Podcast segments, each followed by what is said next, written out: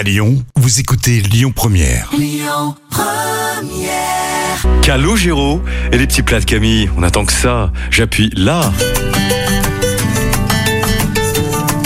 Les petits plats de Camille. Effectivement, Camille, c'est très bon. La tarte tatin aux tomates. On va commencer par préparer la pâte brisée en mélangeant la farine et le beurre ramolli du bout des doigts avec le sel. Vous ajoutez peu à peu l'eau jusqu'à l'obtention d'une boule de pâte ferme et vous placez 20 minutes au réfrigérateur. Ou alors vous prenez une pâte toute faite si vous n'avez pas forcément l'envie de la préparer vous-même. Voilà, mm, bref, pendant ce temps, vous coupez les tomates en deux, vous les répartissez dans le moule avec la pâte parce qu'avec la cuisson, elles vont se ratatiner. Donc allez-y, poussez.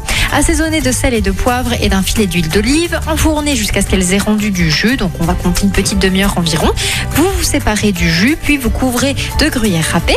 Vous étalez la pâte et vous la badigeonnez de moutarde de la taille d'une noisette. Vous recouvrez les tomates de ce disque de pâte brisée, moutarde contre gruyère, puis vous enfournez 30 minutes. Quand la pâte est cuite, vous procédez délicatement au démoulage et vous parsemez sur votre tarte tatin du basilic ciselé et vous servez aussitôt. Tu cuisines avec tes mains aussi, je vois.